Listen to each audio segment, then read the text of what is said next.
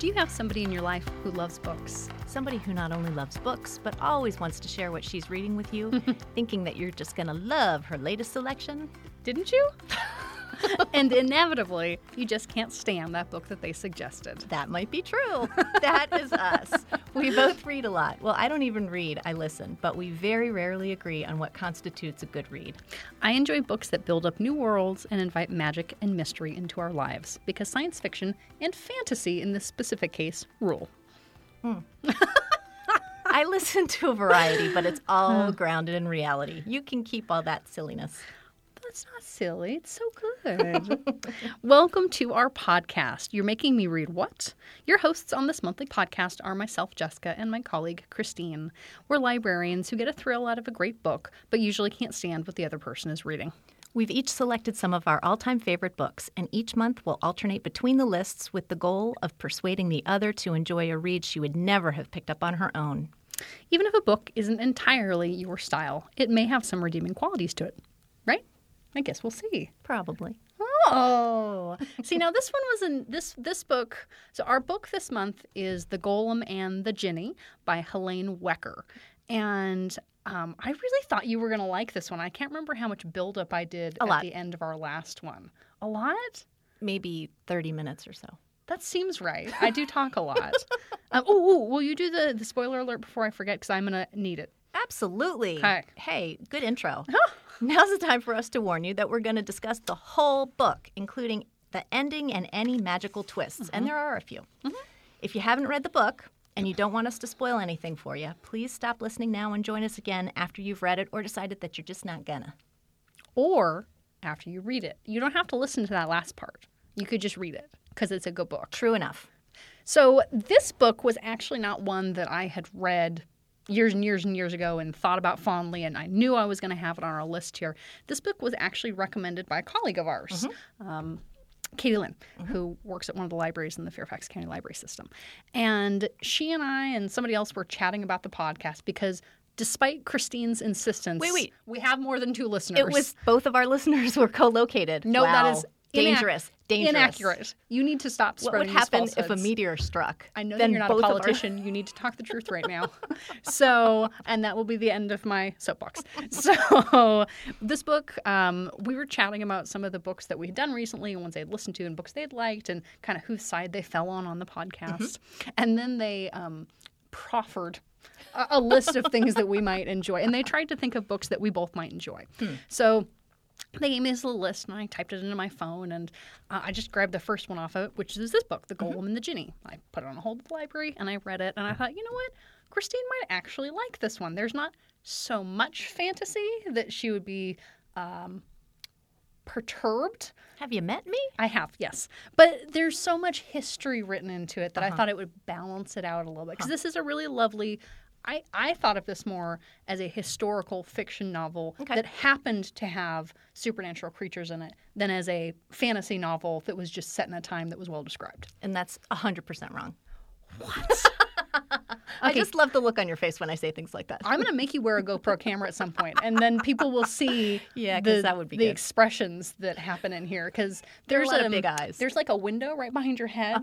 So when I get really upset and I can't look you right in the face, I look myself right in the face, and I'm vindicated. So I hope you understand that I've got a buddy here, and it's me. I hope you're very supportive of yourself. Always. Let me give our colleagues out there, many of them, all Both of of them, them. all the hundred bajillions of them, a little synopsis Hi, of Mom. this book. Hi, So- Katie Lynn. at its heart, this is really kind of an immigrant assimilation story, and it's about two supernatural creatures: a golem who's named um, Chava. I I don't know if that's how it's pronounced. It's pronounced, I'm going to do my best, best Yiddish, Chava. Hava. Chava. Okay, yeah, no, I did not say that right in my head. It's C H A V A. Yes. Hava, um, which is a creature uh, in Jewish mythology that's made out of clay and brought to life through magic, and a genie or a jenny, uh, which is a creature that's it's like a smokeless flame kind of. It's made out of wind and air, and it's more of a. th- This one in particular is from Syria in that that area, and both of them are brought kind of against their will, but certainly not on purpose by themselves, to New York City in 1899. So the two of them, um, it's really the story about how they're trying to uh, assimilate into their their communities. So the Jinni Ahmed is in Little Syria, and the Golem Hava is in the eastern part of it. Yeah, She's in the which- Lower East Side. Okay. Yeah, which is uh, part of the Jewish community there. And they happen to run into each other at some point and discover, because they didn't know there were other supernatural creatures in New York at that time. And their story kind of goes from there. All true. I, it is all true. I wouldn't, I wouldn't fib. Um, and there are a lot of kind of side characters and Yes. side stories that go along with it. But I had a kind of a couple things about the author I wanted to share before we really got into the meat of it. Okay. So the first was I am irritated at the author. Oh wow. Yes. Okay. I know I'm coming I out the did not gate see that coming. coming out the gate strong. Okay. Not because of the book, which I actually really did enjoy, even Sure. though it's not my usually my straight typical genre. What upset you? What did Helene do? Is it Helene or Helene? I don't know. But you knew Hava. Oddly, I knew how to pronounce Hava and not Helene. And I can't do the kind of The guttural, guttural thing. the- Yeah. so I'm going to go with it's my Yiddish. I'm glad you got it. Thanks. So I'm really annoyed. This book is the only book that the author has put out so far. Yes. Came out in 2013. Yes. There has been a note on this person's website for four years that they have a sequel coming out. Rutro. That Yes. sounds a little like writer's block to me. Little. So the original, this book came out in 2013. A sequel was supposed to come out in 2018. It is obviously not 2018 anymore. It's currently 2020. Um, and there's been an update that the book will come out in 2020, but there is no date. There is no sale site on some of your favorite online retailers. May I suggest to you that you not hold your breath? I agree with that suggestion. I would like to not turn purple or blue or whatever color you turn as you asphyxiate. But I'm just really annoyed. Like, if it's not coming out, Take it that's down. that's fine. Right. Yeah, or put an update that says, you know, like my my family life is crazy right now, Right. or I'm working on a different idea, or the publisher didn't like my idea. But Right. like, I feel like I'm hanging a little bit. Mm. So I'm annoyed. Well, I did not get annoyed by that. I wonder why. I feel like you should not tell me because I'm not going to want to know. Okay, before you ruin this for me with with your disinterest Oh, and I plan to. in my awesome book. Yep. I thought you might appreciate this. So, outside of reading books, Mm-hmm. I also love watching TV, and I have been recently rewatching The Office, the American version of The Office. And I happened to be at a point in the series when I was reading this book the first time that there's a character named Helene in the show who, if you have never watched The Office, is dating the main character, Michael Scott. Uh-huh. And Helene is the mother of another main character. And so there's this whole little sub story going on. So I built a new storyline in my head. Nice. That this book Uh-huh. was secretly written by the Helene in The Office. Right. And so I did like my little webisode series about how this got incorporated into it and how Michael Scott was going to do his own film version of this. And it was really exciting. I had a good time with You it. You definitely need to become an author because that's some good creativity going there. Maybe, but it was just, it was really fun. I liked how my worlds collided in that moment. And I thought you would like it too because I know you've watched that show before. Absolutely. That's hilarious. you know, I try and be helpful. so the author herself seems like a pretty typical American author. She uh, she grew up in Chicago. She has a BA in English and a master's in fine arts and fiction. She worked in marketing.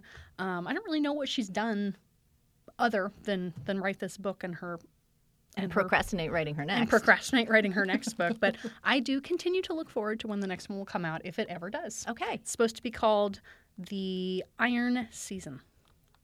So she must be a, at least enough Yeah. along that she has a title. Eh, Well, and it's got a little synopsis in it. So this book is set in 1899. Mm-hmm. The second one is supposed to be set during World War One. Okay. So it's a fair yeah. bit of time later. Huh. So Okay. I'll, I'll leave that aside, the non-written, non-published book, Right. and we can move on Okay. to how much you loved Hmm. this book. I see that you have a pro and con list. Maybe we just do the pros. Maybe that's what we do this this particular podcast. So I will tell you that, that as I was reading the book, I enjoyed it. Okay, As I looked we back on the book, I got annoyed. What? I know. So like while I was well, I said reading, but Yeah. you use that as listening. Yeah. I was listening to the book. It's George Guidall was the um, narrator, reader, and he Okay. has done like a bajillion and five audiobooks. He's a very, very well known, well respected uh, reader. So Okay. that's fine. You know, I had no issue there. And she did enough of a job of making me interested in the plot. I, Mm-hmm. I you know, am plot driven, and so I wanted to find out what happened, and so I thought that that was pretty successful. But as I was looking back on the book, first of all, it's a little convoluted. There's just Absolutely. so much Yes. stuff going on. I Yes. couldn't keep people straight, and I was confused. And anyway, so, So that was a lot. And I I concede that point on you because the book is not incredibly long. oh, it's long. It, okay, we're going to talk about this afterwards. it's not incredibly long. It's it's a little under 500 pages, and I'm not sure how much that translates to in, in listening time. 25 files. Okay, but if you remember, the last book that we read that was my choice was the Memoirs of Cleopatra, Yeah. which was twice that length. Yeah, it took a, a long, long, Yeah. long time. So if I continue my trend, my next book will be 250 pages, Which is what a normal book is. which is what a child-sized book is. So, you know, um, so uh, because I use the print version, I could go back and forth. I Right, go, right. who was that person again? Right. What was going on there? Because there are definitely a lot of characters and a lot of subplots going on. And with a lot of the names, I had to kind of say them over and over and again. Yes. Like even with with Hava, Shava, um, you know that one was fine. I, I could kind of get with that. Some of them were really long, and they're not names that I have uh, familiarity with. Exactly. Yeah, So I could flip back and forth. Right. And you do not have that opportunity as much. not as easily. Yeah. Yeah.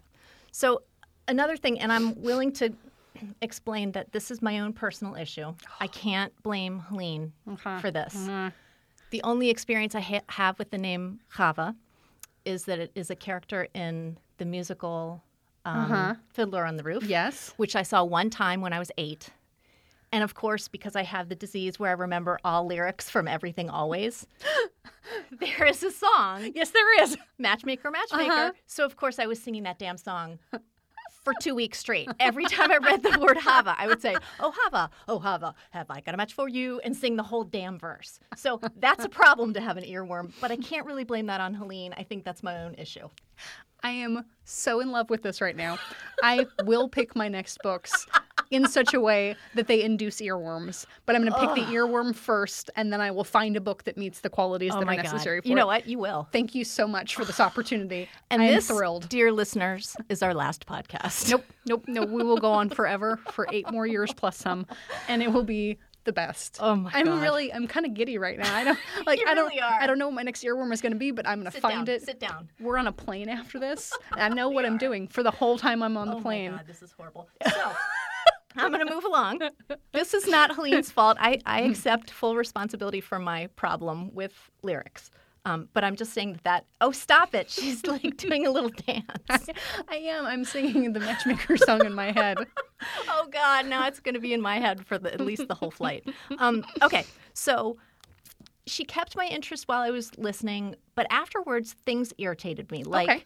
Um, you know how I am. I don't like when things don't line up or Okay. when there's inconsistencies or so. Like, I thought the cuff on the genie's wrist was just kind of weak and dumb. Like, there had to have been something that he could have done. He's a genie. She has this superhuman strength. Sure. There had to have been something. So I just felt like that was a weak and sort of silly. And I know the whole willing suspension of disbelief. Mm-hmm. I know we're supposed to do that, but And I was okay with that because it's a pretty common trope when Okay. when you look at these types of not this specific storyline where there's a genie and a golem. Right. But if you're if you're thinking about imprisoned supernatural creatures, there is which I usually ever. a physical manifestation of that imprisonment, that embindment. So Okay. for me, it was like, oh Okay. yeah, there it is. Got it. Yeah. Okay, so that's helpful information. The whole story of Ice Cream Mahmoud Oh yes. was so sad to Yes, me. it was. was just it was heartbreaking and sad and confusing. And I honestly, at the end of it, I thought back and I was like, what did that even add to the story? There really, Yeah. it was like, it was just this little vignette of suffering that, in my opinion, didn't advance the story. Okay. And so, I, you know, I couldn't see where, what value it had to the story. Then, and that's fine. I think that's a reasonable point as well. He was certainly not my favorite storyline. I thought it it pulled together not some of the plot pieces, Mm-hmm. but it was a reinforcement of the world that they lived in, so that it wasn't just um, um, Aber Aberdee, Aber the Tinker, the tin maker, whose name I Oh, can't oh, remember. oh, Arbeely. Arbeely. So that you knew that it wasn't just Arbeely who was having like a psychic break. Yes. Okay. You knew that there was someone else in this community, in this storyline that had that knew about this world and saw the same things that he did. Mm-hmm. Right. So for me, it just kind of reinforced the world that Okay. they lived in. That's a good point. But I do agree the storyline was it was heartbreaking and Yeah. it was meant to be because yeah, yeah. it was about this guy who used to be a doctor and then he He was infected by a little. little tiny demon genie thing Yeah. and it stuck in him and then he he couldn't interact the same way and he supported himself by making ice cream He couldn't see faces. He would see ghouls or. which is just Yeah. yes but i i agree that sometimes we find authors and you think you know that that storyline either doesn't resonate with me Mm-hmm. or i don't know how it fits in if i think back to the mazes at windermere that we Mm-hmm. read last month i felt that way about the storyline of the um the military guy the munitioner Yeah. i just uh, that Yeah. was not that was not it for It me didn't work for you. Yeah. so i i get sure. it that's a fair point Okay, so now I'm going to give you a couple of my pros because there were some. In fact, the, the pros list is a little bit longer than the cons list. i knew it i knew it all along thank you for the validation me in my window over there So, no wonder you look so happy. You're looking at yourself. always yeah So, at the very beginning of the book, the golem um, gets kind of caught, or almost gets caught, when she's on the ship. They're docking in um, New York Harbor. And um, she thinks she's busted, and so she jumps off the ship and she, she walks on the bottom of the bay or whatever She's very heavy. She's made of clay. She's not going to float. She did not swim, and so this like dude sees her with you know sea kelp and all kinds of weird Dripping. silt and stuff. She doesn't have shoes on. Right. And Yeah. he says, Did you swim from the ship? And she just very nonchalantly says, No, I walked. Uh-huh. And that really tickled me. Like, I just thought that was a really fabulous little mental image. So That entertaining. that ties into one of the things that I really liked about this book. I liked the setup. Mm-hmm. I liked the way that there were not that many storylines at the start. Mm-hmm. So you learned a little bit about how the golem came to be. She Mm-hmm. was created as a bride for somebody, and then that somebody dies on the Mm-hmm. boat, sh- the boat that's crossing the Atlantic, and she has to find her own way. Mm-hmm. And you find out about the genie and how he's been trapped in this little bottle for a thousand years. And when he comes out, he doesn't remember anything. Right. He doesn't know why he was in there. He doesn't know where he's at. He has no conceptualization of the really technologically advanced society that he's in now in Right. 1899. Well, Like, just buildings yeah, they were tall. and water. Yes. Oh, all of that because Right. he's used to the desert. Right. So I loved, I loved that. That kind of the first quarter of the book was really solid setup. Yeah. Yeah. And to go along with that, two things that I liked an awful lot um, were how the golem and the genie both had to figure out how to fit in and not give themselves away. Yeah. And it, that was very, it was charming to see through um, fresh eyes. Like the golem had to keep um, slowing herself down so she didn't work like a billion times as fast as everybody else. Yeah. And that was really, really. Um, the Wecker, is that right? Yes. Wecker. Helene Wecker. did a really nice job with that. So that was very entertaining and charming. Um, Yeah. She's and, very personable, the, Yes. the golem. She, you know, when and she had to learn it all. She did. She's created. Mm-hmm. She doesn't have any preconceived. Like the genie was a th- person. He was a thing before he got jammed into that little bottle. Right. She was nothing. She Right. was clay, and so she has to learn societal norms. She has to. She doesn't sleep, Right. so she has to figure out what to do with herself when everyone else is sleeping. She takes apart her clothes and then resews them every night. yeah, because she's bored. Well, and she gets married at one point, and she has to lay there pretending to sleep because her spouse does not know that she's not human. And remember to breathe. Yes. And I can only imagine the way that it's written, you can feel how frustrating Right. that is. That she's got this capacity and she wants to help everyone because Right. she can hear what they want All their complaints. and she can't do anything about it. Right. So I think it was really well written in that way because you you you empathize and you think, oh, God, I don't know what I would do in that situation. Mm-hmm. Right. I would I probably would not remake my clothes That's too bad. because I'm not very good at it. But maybe I would get You would learn. I would get really good at it. He would. Yeah. And then the other thing that I think that she did very well and always appeals to me in a book is she really highlighted the goodness of people in general. So, like, Arbelia is a lovely person, Yes. and um, Miriam, the woman that owns the coffee shop, Yes, is a her. really lovely person, and the rabbi is just a kind, Rabbi kind Meyer. soul. And Sophia, even the love interest, Yes. um, she she's a really, really good person, and um, you don't necessarily expect that from her. You expect her to be a little spoiled or a little aloof, Yeah. and she's lovely. So you know, I, I that is always appealing to me. People don't have to be perfect, but I at least Yep. want to root for them. one of the pieces in this book that I really liked is that there's a balance because there Yeah. are a lot of really great people in little ways and big ways. Right. And then there is this one really wretched character. Yes. And his badness is balanced against all of these little good things that everyone else is doing. And this was um, Schaalman, Yep. um, who was not a rabbi but wanted to be a rabbi at one point. Yes. Yes. And he was quite the villain. yeah. He's everything horrible all locked into one. Yeah, and you know, it, it, sometimes you worry like, are they going to be a, a, a, a not a prototype? Are they going to be an archetype Mm-hmm. for?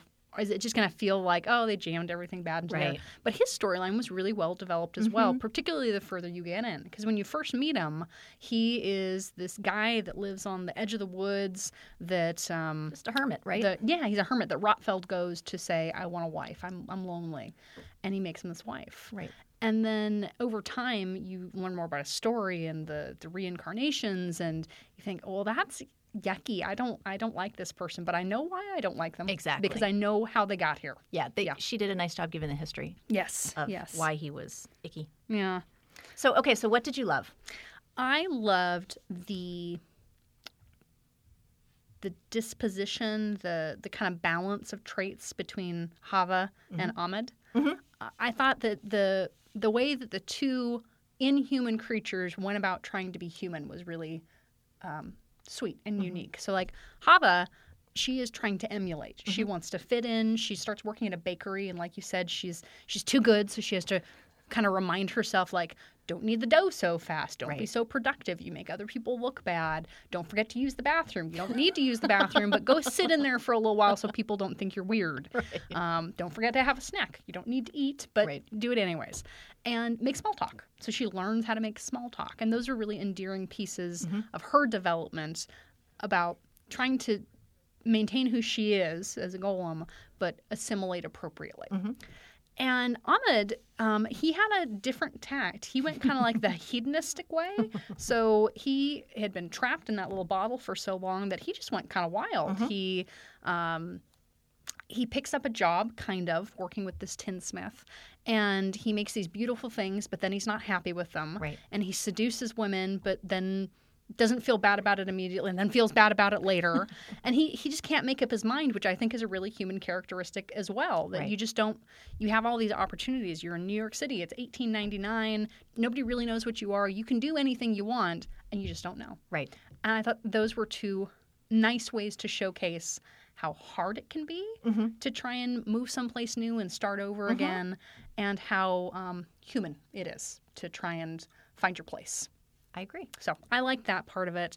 Um, I liked. Hold on, I had a funny little note in here somewhere. Oh, and I liked the city.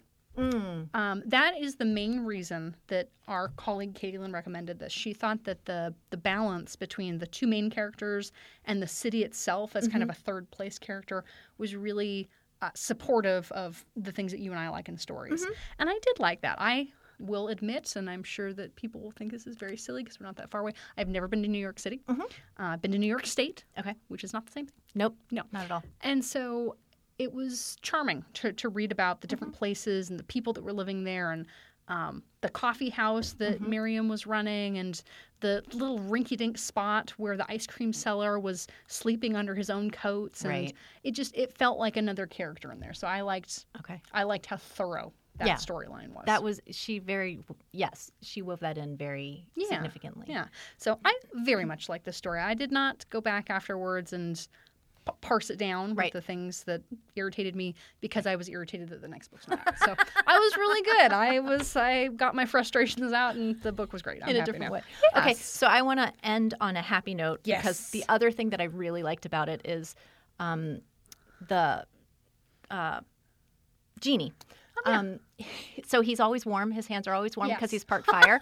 and so, um, as you outed me as an art major a couple of podcasts ago, and I have worked with metal and solder, and he can't work with solder because he keeps melting it, and it keeps. and I've done that before, and it's a mess, and it goes all over the table, and you can't pick it up, and it, you have to wait for it to harden and cool and harden. And so, anyway, that made me totally giggle that he just he personally could not work with solder and he had to like tone himself down so mm. that he could sculpt the stuff with his hands. So what I thought you were going to say was, I wish I could meet him. My hands are always cold. he could just hold my hands all the time. That could be his gig, and then your hands That would be is warm. so much better. I'm just, I was trying Yeah, to help you out here. you did. Thank Yes. you. I So appreciate that. So tell me about what horrible, horrible thing you're going to make me read in retaliation. You know, I don't even have any kind of delusion that you're going to like this book. wow. Okay. Starting off strong. I'm ready for it. and and I have to give a spoiler alert to or a disclaimer. It's a disclaimer. Okay. To everybody. Uh, what we are going to read for next month is called Flashman, the fla- from the Flashman Papers by George MacDonald Fraser. Okay. And Wait, is he British? Oh yes, Of course. Okay. Thank you. Just Yes. had to get that out of the way. for sure. And um, it is a satire, and every possible horrible racial epithet is used. The language is appalling. He is appalling. He is a womanizer, a racist, uh, just a coward, just a horrible, awful person. It is a satire. I do not condone any of his views or, or his cowardly actions, and it's hilarious. So have fun. Great. Thank you. I'm really looking forward to it.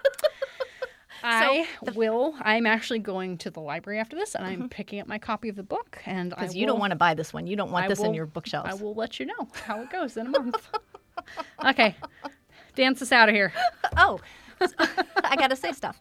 Thank you for joining us this month on You're Making Me Read What? Even if this book wasn't your cup of tea, there are millions more where that came from. And don't forget, like Jessica, you can always pick them up at the library. Indeed, indeed. So please do join us next month when we will be discussing Flashman from the Flashman Papers by George MacDonald Fraser. Thank you so much and keep on reading.